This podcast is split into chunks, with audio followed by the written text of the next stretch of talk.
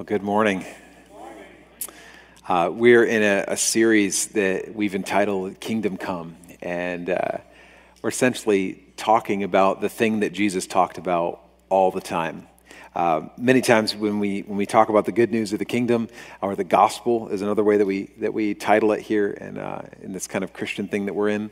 Um, you know, we, we think that it's like, okay, well, the, the gospel is simply that Jesus, that God loved, so loved the world that he sent his one and only son, Jesus, to come, to live, to die a sinner's death, to rise again three days later, so that one day we can put our faith in him and get to go to heaven. But that, that, wasn't, the, uh, that wasn't the gist of, of what Jesus was going around and preaching as he was going around to cities and towns and groups of people, large and small. He was preaching about the kingdom of God. And uh, it's kind of summed up in Mark chapter 1, verse 15. It says, The time has come. This is what he was preaching. The kingdom of God has come near. Repent and believe the good news. He was in the midst of performing the good news. And so he was literally going around and talking about the kingdom of God. He was always preaching about the, the, the kingdom of God, teaching about the kingdom of God, describing what the kingdom of God looks like, talking about this kingdom and how it differs from the kingdom of this world. Literally, as, as his main sermon series was about the kingdom that he was ushering in as he was sent to earth. And so, um, what we're going to do is we're going to take a look at one of the parables that uh, Jesus uses to describe the kingdom of God and specifically the Word of God um, and how it relates to, to us. And so, uh, would you mind standing with me? We're going to, if you can turn to Mark chapter 4, and uh, we're going to we're going to read through that the portion of Scripture. And, and, and if you're new to Christianity, uh, maybe you've You've probably heard, at least referenced, this story that Jesus tells about the sower and the seed. And uh, the whole idea of like casting seeds, some fell in this kind of soil, some fell in this type of soil. Um, so we're going to we're gonna start off Mark chapter 4. We're going to start off in verse 3. And this is what it says Listen, Jesus says, a farmer went out to sow his seed. As he was scattering the seed, some fell along the path, and the birds came and ate it up. Some fell on rocky places where it did not have much soil. It sprang up quickly because the soil was shallow. But when the sun came up, the plants were scorched, and they withered because they had no root. Other seed fell among thorns, which grew up and choked the plant, that they, so that they did not bear grain. Still, other seed fell on good soil. It came up, grew, and produced a crop, some 30, some multiplying 30, some 60, and some 100 times. Then Jesus said, Whoever has ears to hear, let them hear. And then verse 13, he goes down. Jesus starts explaining the parable to his disciples because they're like, Hey, can you, can you give us some explanation of this story? Verse 13, Jesus said to them, Don't you understand this parable? How then will you understand any parable? It's, almost, it's almost like he's saying, like, this parable is the key to unlocking other parables. Like, you, you need to understand what it is that I'm talking about, or else you won't understand anything that I'm talking about in parables. He says, The farmer sows the word. Some people are like seed along the path where the word is sown. As soon as they hear it, Satan comes and takes, the, takes away the word that was sown in them. Other seed, like seed sown on rocky places hear the word and at once receive it with joy, but since they have no root, they last only a short time. When trouble or persecution comes because of the word, they quickly fall away. Still others, like seed sown among thorns, hear the word, but the worries of this life, the deceitfulness of wealth, and the desire for other things comes in and chokes the word, making it unfruitful. Other seed, like seed sown in, on good soil, hear the word, accept it, and produce a crop, some 30, some 60, and some 100 times what was sown. Lord, I thank you for your word. I, I pray that as, as your word goes forth today, that, uh, that it would land on good soil and that it would grow um, into uh, a crop that would multiply and spread beyond ourselves. That, uh, that we are filled and the measure of our fullness is measured by the overflow. And so, Lord, we thank you that you fill us to overflowing. May rivers of living water flow out of us today. In Jesus' name we pray. Amen. Amen. You can be seated. Thanks. So, um, this is probably not the first time that you've like heard this. Maybe you heard sermons on it. I, uh, it's pretty well-known parable talking about the sower and the seed. And I've always read this parable um, in terms of evangelism. Like there are four different types of people uh, that receive or not the word of God. Uh, and you've probably heard sermons on this, or maybe even just reading it. You're like, yeah, yeah, okay. I know, I know different people like this. Like, the first person is the person that hears the gospel, and then before they can even leave the altar call, they just prayed a prayer. Before they even get out to the car, they've already doubted it and been like, I don't really know. I think that was just like emotionalism, and it wasn't a real deal. And they, they, they don't actually end up following Jesus, but they, they made a decision that didn't last, and Satan came and stole it, snuck it, stole it, pickpocketed them before they could even get out to their car. And some of you, you're like, yeah, I, I, I, know, I know people like that. They, made a profession of faith, but then didn't follow through.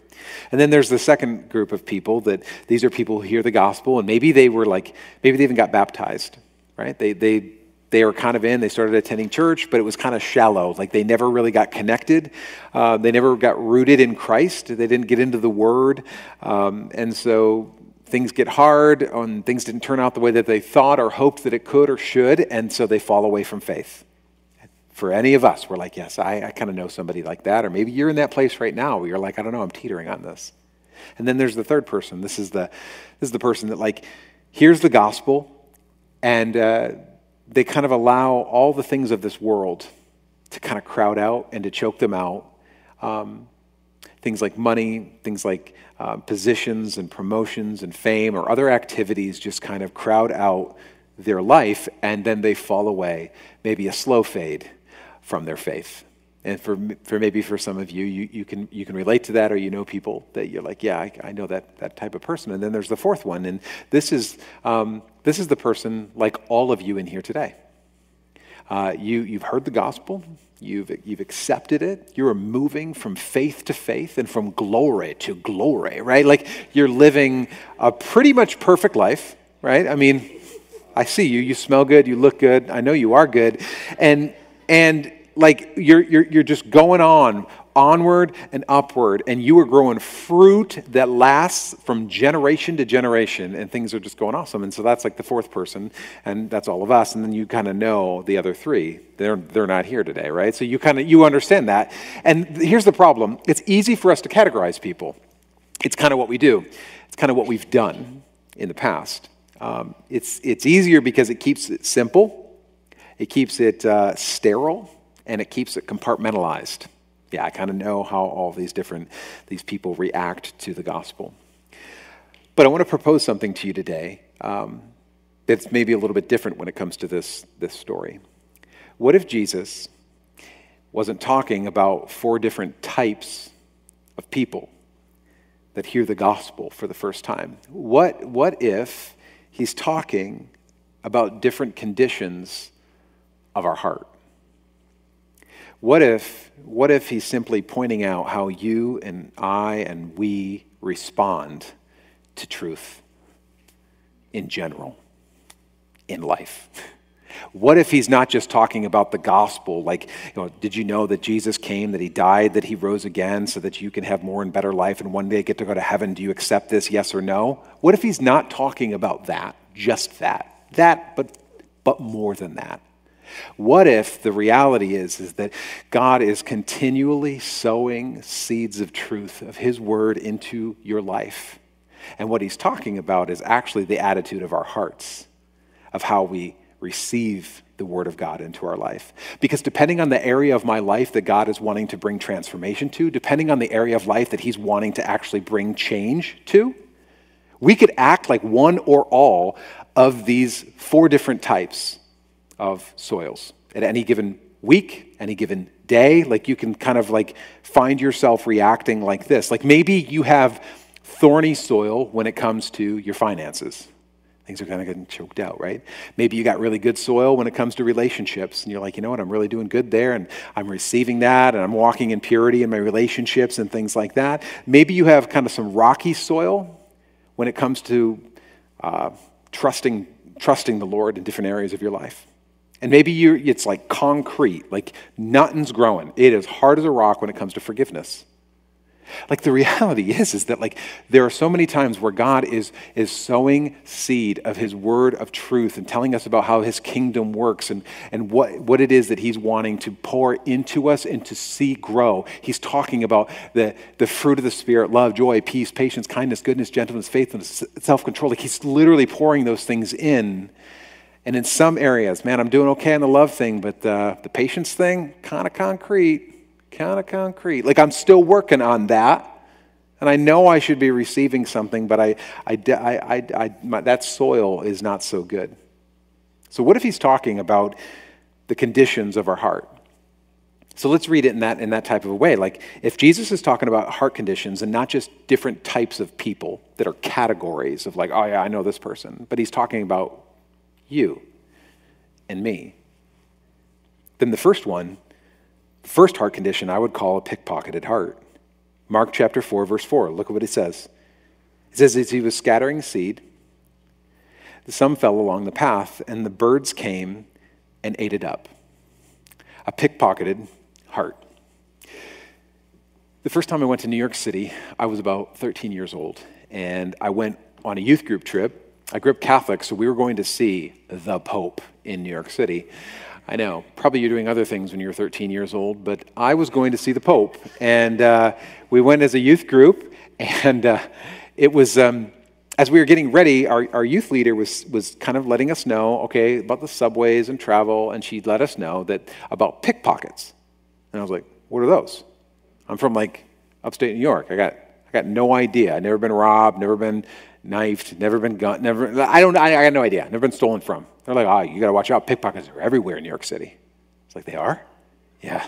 They, they just, they'll, they'll steal stuff right off your body. You won't even know it. So I'm freaking out like a 13 year old kid, like freaking out. So I actually, um, Pastor Tom, uh, we went to the same youth group. So he was 13 years old, and he let me borrow one of those belts, money belts. You guys remember these money belts? This was a thing. It's, it was before the belly bag, okay? It was before the, the fanny pack. This thing was like a piece of burlap. You know, you'd put your cash in it, and then you would you would tie it around your waist so that you could keep your money up close to your skin. Do you know? Do you know what I'm talking about? And it was like July, so it was like a sweaty mess, okay? Like, nobody wants me to pay for anything. They're like, why are these soaking wet bills, right? And I'm just like, because I'm protecting them from pickpockets. So I get on the subway, I get on the subway, and I'm like freaking out. I'm like a ninja, okay? Like, I'm, uh, nothing moves without me noticing. Okay, you understand what I'm talking about? You're just like, I'm staring at people, literally, like, it probably was not safe for me to do this, but I'm looking at everyone as if they are a pickpocket. Like, even friends of mine, they're like, I know you. I see you watching me. I know. And I was sure that every pickpocket within a 20 mile radius could see the imprint of the $50 bill that my mom gave me to get a fake Rolex in New York City. It was like, so you're kind of walking normal, you know, like this just to kind of keep it loose so nobody was like staring at my, at my gut, you know, this show that I got this huge wad of cash here, which wasn't anything. But I was so nervous. And I will tell you, this story ends up really well. Like, every pickpocket went home that, that, that day feeling defeated because of my ninja skills and my attention to detail. Like, I, I have a firm belief, and I remember this when I was 13 years old. I was like, I, I bet some of them went home and hung their hats up that day. It's like, I just, I guess it doesn't have what it takes to be a pickpocket anymore. Like that Justin, that Justin from upstate New York, he broke me. He, his, his ninja reflexes and his attention to detail, I couldn't get anything by him. Like I was, I was on it. And so the point is this a pickpocketed heart is a heart that has the word. It's, it's there, but it, it, it, you didn't, there's, it hasn't been brought into you. It's a heart that's, it's, the word's been sown in, it has a promise, but it's not protected. It's not remembered. It's not believed, even. It's not covered. And it's snatched in seed form, pickpocketed, and it doesn't even have a chance to grow. And this happens all the time.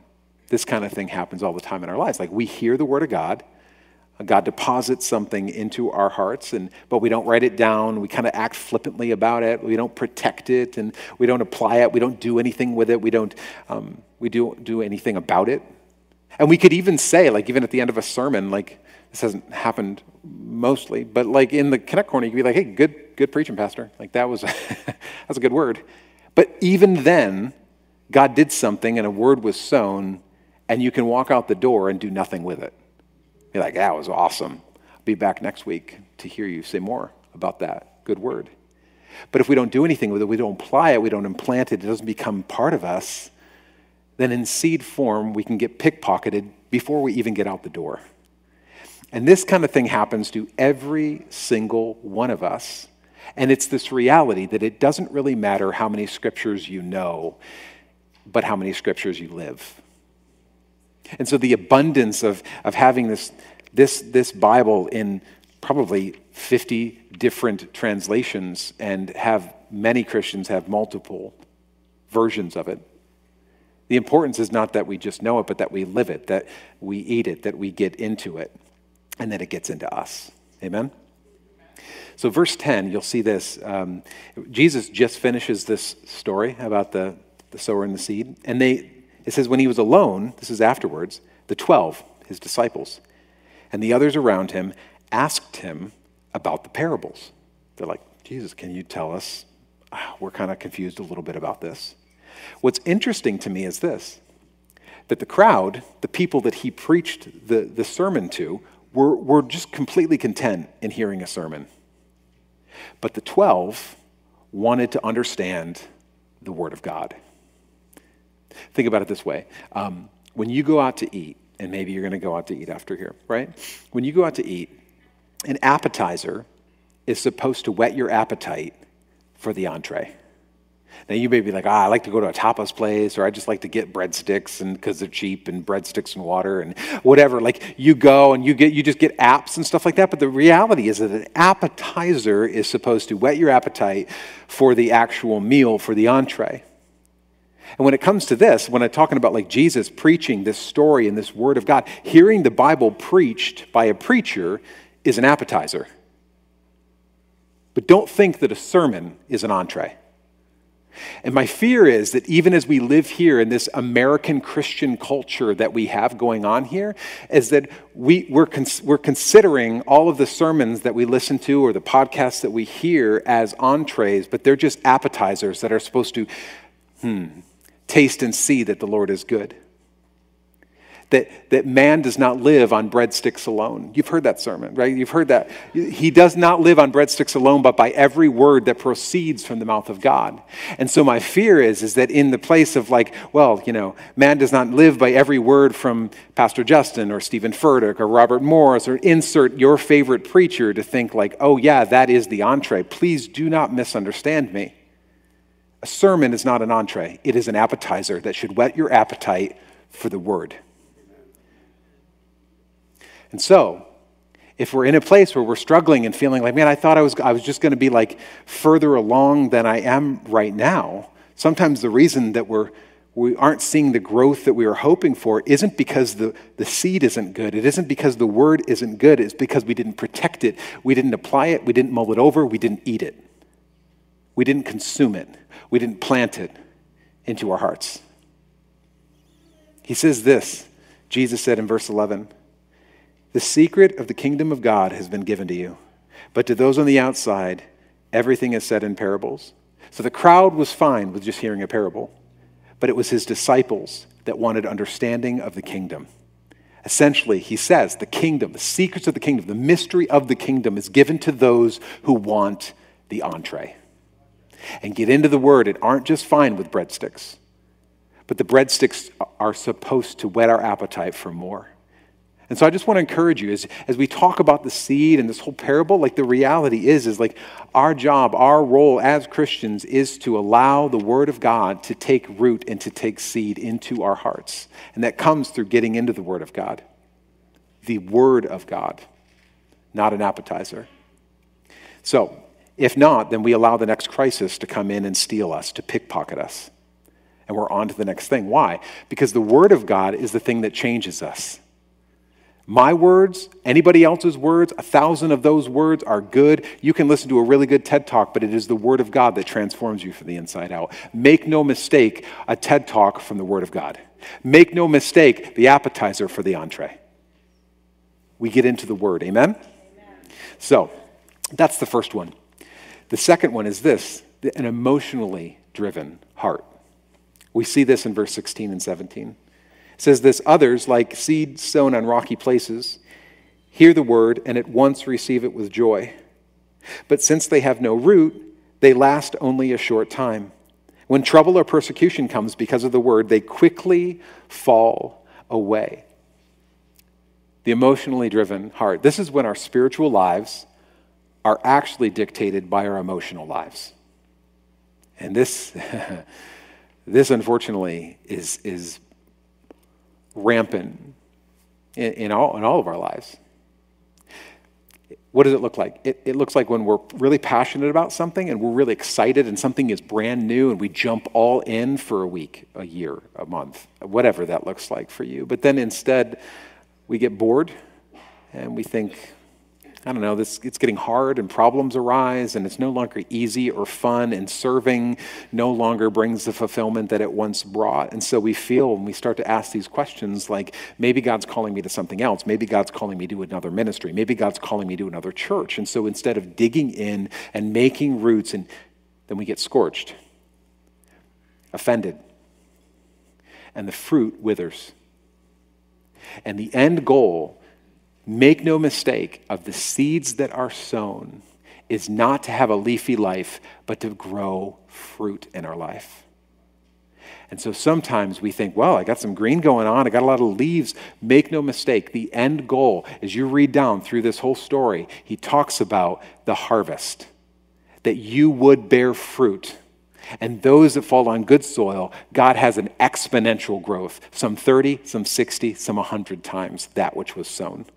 He does that working of that miracle. But make no mistake, we don't measure our life by leaves, we measure it by fruit. That's the end goal that he's talking about. And when we have this kind of emotionally driven spirituality, then we essentially start following our hearts rather than the Word of God. Well, I just don't feel like God would say that. Well, he did. Yeah, but I don't know. No, no, he said it. And we end up following our emotions rather than the Spirit of God, having an emotionally driven heart because we're, we're, following something that isn't the Spirit of God. Fruitfulness is always tied to faithfulness. So he pours down into this, and essentially we can short circuit the, the, the growth of God in our lives when we try to sidetrack problems and hop on to the next thing when it gets hard or when it gets difficult. And we refuse to put down roots where we're planted. So that's the second one, the emotionally driven heart. And the third one, and we're going to spend some time on this one, is a distracted heart. And we see it in verse 18. He says, Still others, like seed sown among thorns or weeds, hear the word. And then he outlines three things. He says, But the worries of this life, the deceitfulness of wealth, and the desires for other things come in and choke the word, making it unfruitful. Unfruitful.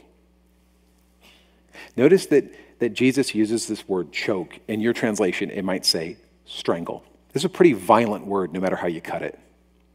The reality is, is that Satan comes to steal, kill, and destroy. He's not playing around. And isn't it interesting that the first thing he comes to steal, to snatch it in seed form, but if he can't snatch it in seed form, he comes to kill and destroy, to strangle that which God is planting in your life. So when, when the Bible says that he comes to steal, kill, and destroy, it's exactly in line with what it is that Jesus is saying that the role of Satan comes in and begins to take down the Word of God in your life because he's always after the Word of God getting planted and growing fruit in your life. Never take our eyes off of that. And he goes, he says, um, the first thing he says, the, he outlines three weeds, right? The first weed is this the worries of this life. Now, notice that he does not say life distracts us. He actually says the worries of this life is the weed that will choke us out and choke out the word of God in our life. I think it's a very apt word for us in the day that we live in today. The worries of this life. We find ourselves literally spinning with fear and worry all the time. We're tempted to go in the tilt-a-whirl of fear and worry all the time. We, have you ever been so distracted by what might happen next week that you can't be fully present this week? Have you ever been like so, um, so consumed with the worries of this life that you find you can't pay attention to the person that is right in front of you? There's this reality that, like, fear and worry literally are a down payment on a problem that you may never have. But we keep paying it. We keep thinking, maybe if I keep worrying more about it, it will solve the problem. The problem is this that fear and worry are not tools of the kingdom of God. Fear and worry are, are tools of the kingdom of Satan. There, there is no fear and worry used as tools in the kingdom of God. Because Satan knows that if he can get you distracted by the worries of this life, then he will keep you busy doing nothing. And, and, I don't know if you ever felt that way before. I mean, especially in this season of life, like we're just kind of like spinning tops. We're just kind of like, oh, did you hear about this? Did you hear about this variant? Did you hear about Biden? Did you hear about Harris? Did you hear about this? Did you hear about politics? Did you hear about, like, did you hear, did you hear, did you hear? Did you hear about masks and vaccine and non vaccine? Did you hear about, and we are spinning, doing nothing. Busy, but doing nothing. So don't be surprised that when you turn on the news, that what is being peddled is fear and worry. I mean, I, in fact, I literally, I, I, when I turn it on, I'm like, that's what I kind of expect. And, and he, please hear me. I'm not belittling any of that. I'm not belittling COVID. I'm not belittling politics. Um, I'm not belittling the, the things that are going on in this world. But please tell me that there's more to life than this. Please, please tell me that there is more to discuss than COVID variants and Biden. Please tell me that there is more to life than the worries of this life. Amen? I tell you, like we get into conversations, um, you know, people, I, I, get into a conversation, if I'm with you for probably half an hour, you're talking with somebody for more than a half an hour, you're going to talk about a COVID variant, masks, vaccines, or Biden. I guarantee it. And if you don't, you're probably weird, right? Like it just, it comes up. It's because, because fear and worry are what perpetuate it. It's a thing that's going on, the worries of this life that are tick, tick, tick, tick, tick, tick, ticking all the time in the background. We get so consumed with the worries of this life that we aren't truly living life. We aren't truly living when we're living consumed with the worries of this life. You know, I was, I was talking to Pastor Tom. We had a visitor a couple weeks ago, and they asked, they said, how, come, like, how do you create a culture at your church where, you're, where it's not all about COVID and masks and vaccines? How do, you, how do you do that? And Pastor Tom, in his wisdom, said, Well, that's easy. We just don't talk about it.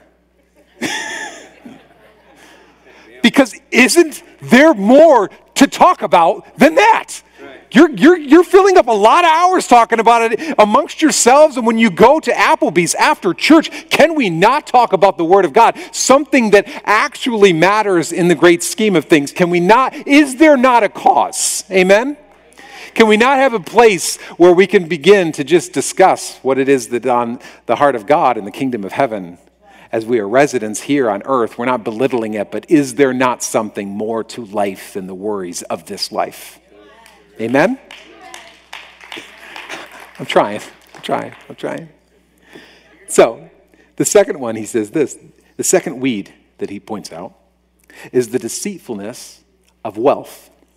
It's kind of interesting. Notice that Jesus does not say that wealth is the thing that distracts us. He says that the, the deceitfulness of wealth is a weed that chokes out the word of God in our life. What does that mean? What is the deceitfulness of wealth? It's essentially this there is this illusion of greater significance that comes with greater possessions and more money. The deceitfulness of wealth is simply thinking that more money makes you something that you aren't. And, and, this is something that we all, we all struggle with. We all have these thoughts. Like, if only I had this, then I'd be happy. If only I had this, this, this power. If only I had this possession. If only I had this promotion. If only I, I had this, this, then I would be happy. And even in our giving, we can say, well, if only I got a 10% raise, then I would be able to tithe. but the reality is this money is just a great revealer of our hearts. If you're generous with little, you'll be generous with much. If you're stingy with little, you'll be stingy with much. If you're trusting in money when there's little, then you'll be trusting in money when there's much. It really doesn't matter how much you get, it just reveals what's already there in your heart. And the thing about deceit is that you don't know when you're deceived. Because if you did, it wouldn't be deceit. You would knowingly know what's happening, right? The thing is, you, you don't know when you're being deceived.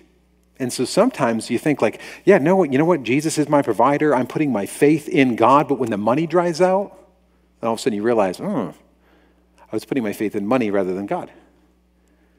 And all of a sudden it kind of reveals what's already going on on the inside of us. And I was thinking about this. Do, do you know that like you don't actually have to have wealth to be deceived by wealth? Sometimes we think like, oh, this is just an Elon Musk problem, right? Like Elon needs to read this scripture.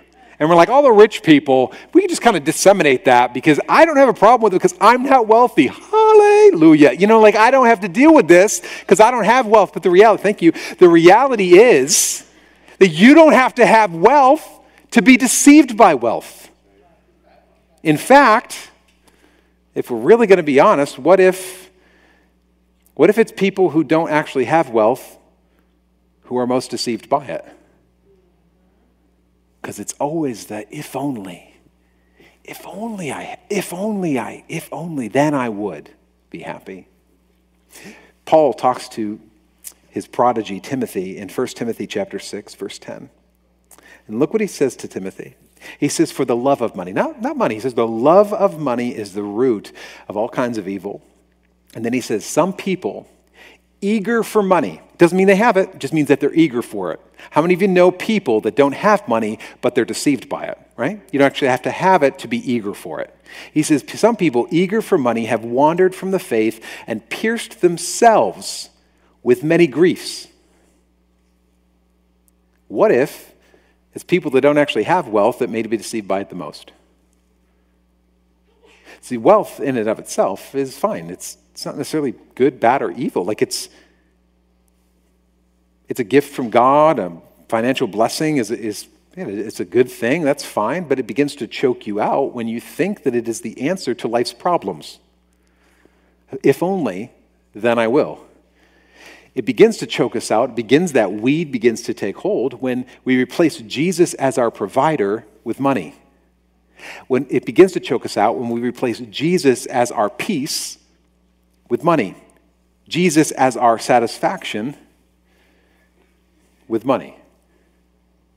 So, he says the deceitfulness of wealth and the worry of this life. And the third one is this the desire for other things. I love how Jesus literally leaves that completely open ended and ambiguous. It's like he just says, oh, yeah, and the other weed would be the desire for other stuff.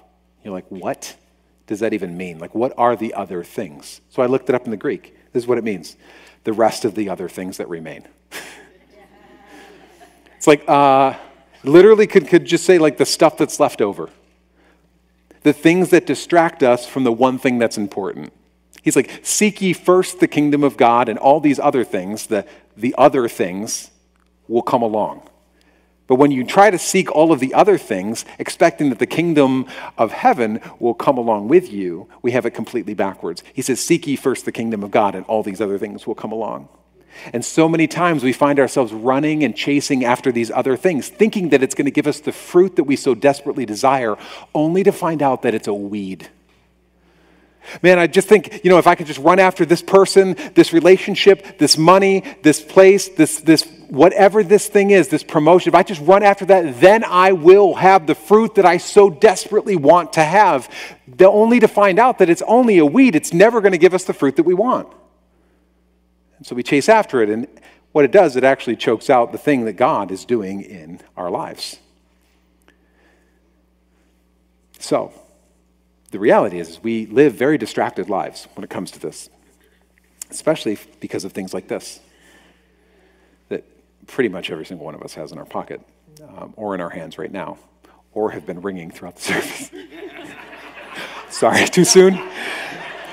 I'm sorry, I didn't mean to point you out.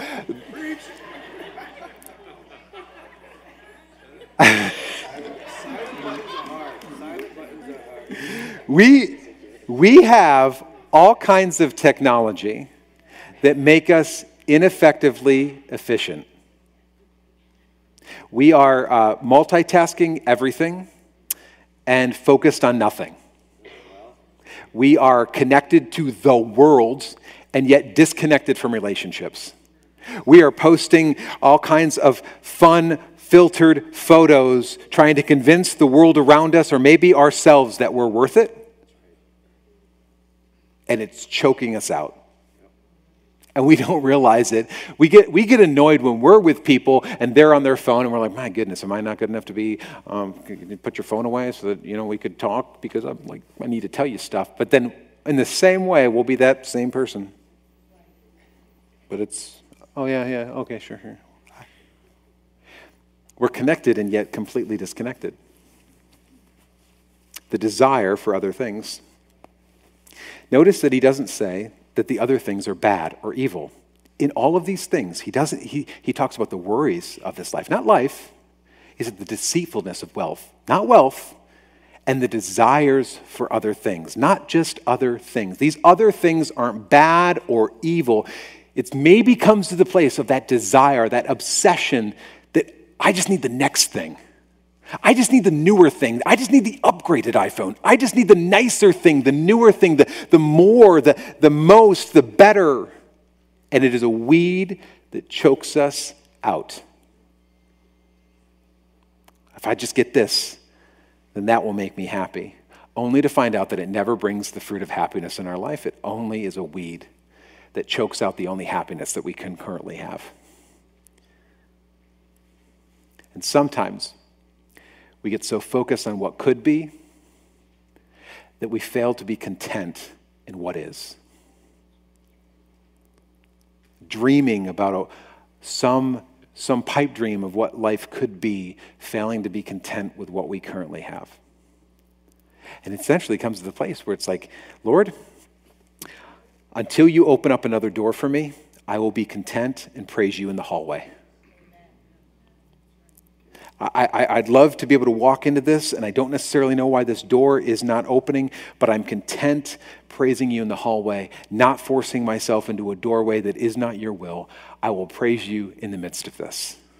In the midst of the waiting season, in the midst of the already but not yet, in the midst of like, God, I've been preparing. I don't know why this isn't happening yet, but I will praise you in the hallway. The worries of this life, the deceitfulness of wealth, and the desires for other things. All three of these can be boiled down to one thing, which is this either God's in control or you are.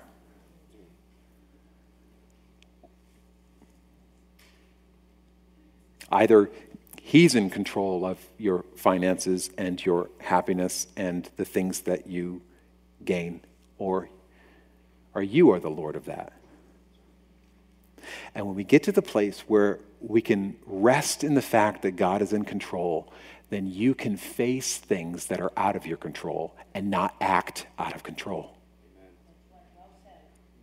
You can get to the place where like, uh, God's in control. Like, I mean, I'd, I'd love to get my, my hands on this and manipulate and make and all that kind of things, but I, uh, the more I do that, the more it just messes things up. And so, Jesus, I defer to your leadership, to the things that are out of my control, and I, and because of that, I can trust you, and I don't have to act out of control. Why don't you stand with me?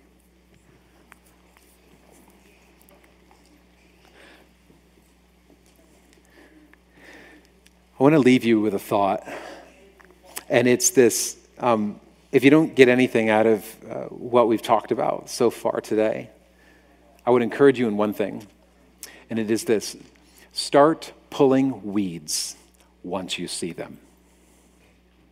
Start pulling weeds once you see them. If you've ever, um, if you ever planted a garden, you know that you can, you can sow seed and uh, you can plant it, but at the same time, weeds are being sown. And sometimes you don't see them. They're so, so, so very tiny, just like the good seed, right? But how many of you know that part of gardening isn't just sowing seed and walking away for, for two months and coming back for the harvest, expecting for all of the carrots to be beautiful and growing and your garden is absolutely immaculate? No, that comes through weeding. And sometimes when we fail to pull weeds when we see them, well, those weeds grow so tall that I've literally had conversations with my wife. I'm like, babe, uh, did we mean to plant that? Is that going to be a, is that going to be some, some we're going to eat? It's like knee high by the 4th of July. Like, what is going on with this thing? Like, is this a weed or a seed? And, and the reality is, is like as we go through this life, asking that question, God, is this a weed that you want pulled or is it a seed that you want watered? What is it that you're doing in and through my life? God, what is it that, that you have planned here? See, because God is always sowing seed, but at the same time, the enemy is sowing weeds. And weeds and seeds grow together. If you don't realize this, take a look at my lawn. Probably your lawn is exactly the same. The only time my lawn looks good is right after I mow it, because it's just green. But if you really look at it, you're like, man, I just don't. Do we have grass? I think, oh, no, that's I think that's called crabgrass. Like, I don't think we actually have grass. Because weeds and seeds grow together, and sometimes you don't necessarily see them. And if you don't pull them when they're small, you're going to pull your back out of joint trying to pull it out by the root. Because if you don't get it by the root, it comes back, doesn't it? Start pulling weeds once you see them. Why? Because the enemy knows that he can pickpocket you when it's in seed form. But once it's planted, what's his plan? His plan is to kill and destroy, to crowd out, to strangle, and to choke. The Word of God that is planted in you. He knows that if he can get you distracted by all the worries of this world, by the deceitfulness of wealth, or the desire for other things, that he can choke out the only thing that God is wanting to grow in you and we can have a very leafy life but no fruit. We can be busy doing nothing. And He plants those things that we're supposed to water, to cultivate, and to weed. And so, for maybe for some of you in here, I don't know, as we as we end with this last song, maybe maybe God is pointing out a weed in your life that you just know that you just need to pull. You should have pulled it a month ago. You should have pulled it a year ago. You should have, but you know that God is pointing this thing out. And you know it's going to be difficult. You know it might be uh, even unpopular and it might hurt a little bit or maybe a lot of bit. But the reality is, is that you know that this weed is actually strangling and choking out what it is that God has planted in you. Whatever that is for you. I just want to encourage you to respond today. To just take, take an opportunity to say, you know what? I'm going to lay this thing down. And God, I realize that I need to get this thing out by the root. And how many of you know it's virtually impossible to get one of those weeds out by the root? And he says, It's not by power, not by might, but by my spirit, says the Lord. And so our job isn't to break our backs trying to rip out a root by the root. Literally, our job is to say, Jesus, the great gardener, I need you, not by power, not by might, but by your spirit. As I lay this thing before you, I choose to walk in obedience to whatever it is that you've called me to. Let me read this scripture. It says this, 2 Corinthians chapter 10, verse 4. We use our powerful God tools for smashing warped philosophies, tearing down barriers erected against the truth of God, fitting every loose thought and emotion and impulse into the structure of life shaped by Christ. Our tools are ready at hand for clearing the ground of every obstruction and building lives of obedience into maturity, one weed at a time, taking back the land, one lie, one fear, one warped philosophy. And for maybe for some of you, you know, like, you know what, that, that, that little plant of bitterness has grown into a tree, and you may need to get the, the Christmas tree cutter down there to be able to take this thing down. But Lord, I, I just lift that to you and ask that you would remove it from my life because I want to walk in freedom, and it is for freedom that you have set us free. Lord, we thank you for the promise that, of the hope that only comes in you. That hope is not just a white gleaming sign on the front of New Life Church, that hope is alone in Jesus Christ. I thank you for the hope that is found in you. And it's not found in other things, and it's not found in the deceitfulness of wealth, and it's not found in the fear and worry of this life. It is found in the peace of you. And Lord, we repent for trying to find it in other things and chasing after other things, thinking that we're going to get the same fruit, only to find out that it's just a weed. It bears nothing. So, Lord, we thank you for that. Maybe as we sing, uh, maybe for you, you just come down here at the front and just allow God to just deal with you, just to say, God, I, I just give this thing over to you. What is my first step to do this? Speak to me, Lord. Lord, we lift up you above all other names. We lift up your will above our will. Lord, we lift up you above all of the other things that we desire for this life, the things that we think, if only then I will be, have happiness. Lord, may we find our true peace and satisfaction in you and you alone. We thank you. Let's worship.